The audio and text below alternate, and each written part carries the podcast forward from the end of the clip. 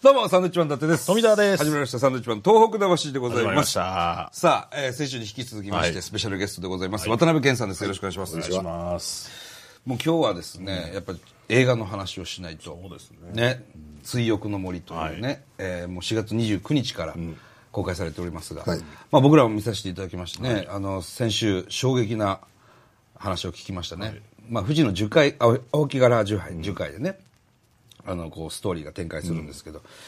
撮影場所が樹海じゃなかったという。 比較的ボストンだった。ということはですよ、樹海には、ケンさんは行ってないってことですよね。言ってませんいや、俺もう一回見よう。ただねだから一回見なきゃダメ美術がすごい頑張って、はいあの神社の鳥居とかね、い建て看とか、は全部作ったんですよだから、うんでも神社の鳥居の文字を僕が書いたんですよあれえであの実際のやつを書いちゃうと、コピーしちゃうとまずいので、それをこうフィクションにしなきゃいけないんで、多分海を川に変えたのかななんかそれを僕が書いて、でそれを美術がコピーしてあのほ木で掘って鳥に掲げたんですよあと縦看もいくつか字体をか変えながら僕が書いたりしてあれ時代はいつになるんですかタクシーとかも相当古い車でしょまあ、ああのそれはちょっとあのあそこは日本ですか日本にえー、ええそれもだから美術が頑張って本当ですか、うんそういうわかんねえなあの作ったんですよタクシーを確かに、これいつの時代の車なんだろうなっていうのはちょっと思ったんですちょっよと。古いなぁとあの、思ウって。ルトラ警備隊みたいな話だったんで。そうなんですか。はいいやーで救急車もちょっと形が違ったり救急車形違いましたよね。後ろが観音開きになってて、ほうら、そうそおうかしいな、普通バこーンうっなて上んにで開すよけるよなと思って。たまに、ケンさんが日本語おっしゃったじゃないですか。はい大丈夫かとかいう、はいはいあれはもうアドリブなんですかうんあのそうですねあの彼に、まあ、もちろん英語でい言うべきなんですけど、やっぱああいうシチュエーションになると、まあ、日本語が出たりとか、あの多分叫んだりするときに、誰かあのトランシーバーに向かって叫ぶとかね、そういう時はありましたから、はいそうなんですね。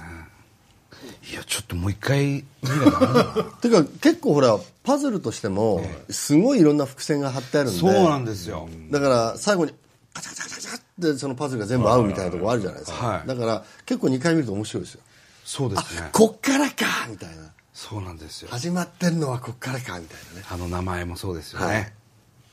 や最後に鳥肌立っちゃいましたからねねどこまで聞いてるのかわからないんですけど本当です。まあいいですよだいぶもうご覧になった方もいますからね 見てる方もたくさんいらっしゃると思いますがあのー、ケンさんは、なん、なんなんですか なそれなんでしょうね最後だからさそんなん言ったらダメですけどいやただね、その僕答えって、その一つじゃないような気がするんですよおーうんだからえそれってどういうことなのこういうことなのああいうことなのっていうのは、もう見た人がその人の感性の中で導き出した答えに僕は何もそれは間違いですとか正しいですっていう必要もないっていうかはいはいはいだからあの目に見えないものとか、えあの数字に現れないものとか、その科学で説明できないことっていっぱいあるじゃないですか、ええだからそういうもので僕はいいと思うんですよね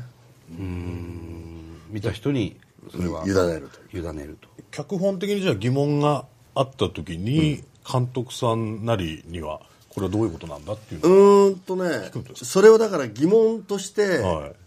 えー受け止めないってことですよ、はうん疑問符として「はてな」じゃなくて、僕の中でこうかなとかでももっと言うとだからそれは、まあ、ガスマン・サントって監督なんですけど、そのゲージはこっちまで行っといた方がいいのとか、はい。そこまで行かなく方がいいのこの段階ではとか、そういうふうにこうゲージを行きつ戻りつつさせるぐらいで、それをだから正解はこっちあっちっていうことではなかったような気がするんですよ。うんだからそれはまあ、もっと言うとだからアメリカ人がこういう話に興味を持ったことに僕は驚いたんですよね、ああなるほど、うん、確かにはい、すごくその目に見えないものとか不思議なことじゃないですか、まあ、別にそれはホラーとかっていうんじゃなくてね、ええやっぱりだからまあ僕らもそうやってああいう大きな災害とかを目の当たりにして、はいで実際だから何かを喪失するっていうのって、残ったものが受け止めるのにはものすごい時間かかるわけじゃない、でまあその仏教的な感覚で言うとその初七日だったああとだったり、ええまあ、おしあの四十九日だったり、ありますねすあの三回忌だったりっええていうのって、やっぱりある種そういう節目節目だと思うんですよもちろん仏さんが成仏するための時間もあるんだけど、残されたものがいかにその喪失を受け止めて日常の中で生きようとする時間かっていうことが、割と僕らは本当ずっと伝統的にあったんだけど、今割とそういうのが形骸化しちゃって、本当にこうそういうものをやっぱり大事にするべきだよね、人ってほら生きてる間だけは生きてるわけじゃないから、はいその心の中で生き続けるってことも多分にあると思うんですよねだからそういうことって僕ら本当にああいう大きな災害特に学んだような気がするんでね、だから、まあ、こういう映画も一つそういう参考になってもらえるといいかなって気がしますけどね、その内容についてはその事前にある程度こう論議というかいや討論は討これもしませんでしたねはあだから結局彼がこれに興味を持った内容と僕が興味を持った内容が多少違っても、それは僕がやってみて、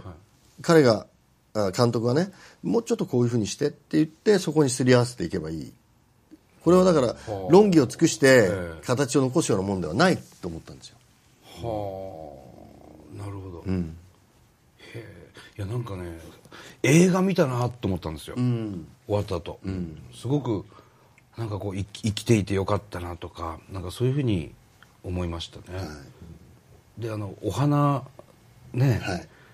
またなんか綺麗なんですよその最最後、こんな最後言 っていいのか絶いや対いダいメなでんすでしょうけどよ全然大丈夫花が咲くっていうのはその人がこう天国に向かった時に花が咲くっていうらしいよとかいうこともなるほどなと思いましたし、そのそれこそね東日本大震災でもたくさんの方亡くなってますけど、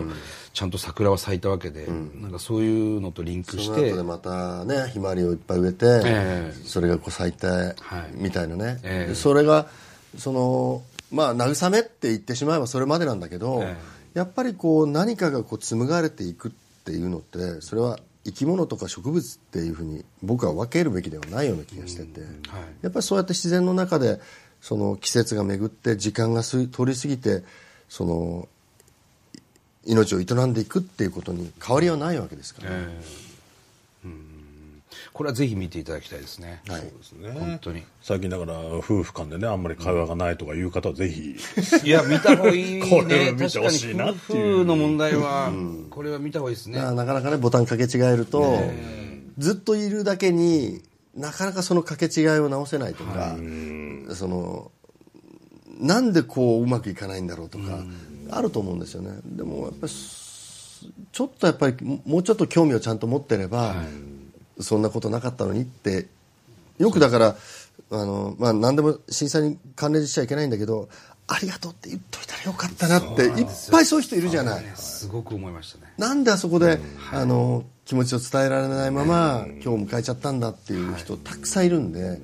らそれはあの思いの丈ってできるだけその時にその時にちゃんと伝えないと、しないと、うんその機会実はないんだよっていうふうに僕らも思うようになりましたね,、ですよね会いたいなと思った人に会いに行った方がいいんですよね、うん、そうそうそう絶対に、うん次の機会ないないと思わないと、もう本当にね、今日本ってそういう国だと思いますしいろんなところでものが起きますし、うんあのちょっと映画の話とはずれるんですけれども僕らのこと知ってます かもう2回目で言うの知ってましたかっていうのが正しいんですけどこの間帰りの飛行機で m 1のあれ見ましたよえであの敗者復活のね、はいそんなとこから見てるんですか、い、やいやいやいどどうでした面白いや面白いかやっいたや面白いですよもちろんですよそんなこと聞く必要ないんだよもちろ見んてでくすよれてるってだけで、でもねやっぱりどっかね、僕すごい好きなのが、やっぱり東北じゃない、ええでねちょっとシニカルなとこ好きな のよちょっとシニックで人を斜めで見てるみたいなねであの JAL の名人よしですよでも、あのはい見て、あーそうだよなサンドイッチマンってこうだよなっていうそういう笑いでしたねいや、嬉しいですね。急に汗 が出てきました。いや、もうずっと楽しみにしてたんで、もうね、なかなかお会いできる機会もないですから。でもぜひ今度ねあの、気仙沼でもどっかそうなん東北でも会いましょう気仙沼よで、ぜひお会いしたいですよね、はいはい、あの、この間のさださんの番組でも、そうそうそうそう、あのー僕だから、はいあのいすごい行きたかったんだけど、ええあなんかのどっかに必ず顔出しますみたいなこと言ってはいはいさださんすごい喜んでましたし、はいええまたなんかご一緒できるぜひぜひと思いますんでありがとうございますもう終わ終わるしかないね時間だもんね。 あのとにとにかく「追憶の森」はいこれ映画、ぜひこれご覧くださいなんかね、はいあの一陣の風って感じがするんですよ本当に、うん、あのだからあのーそんなにね元気が出る映画かっていうとそうでもないだけど、ちょっと立ち止まってね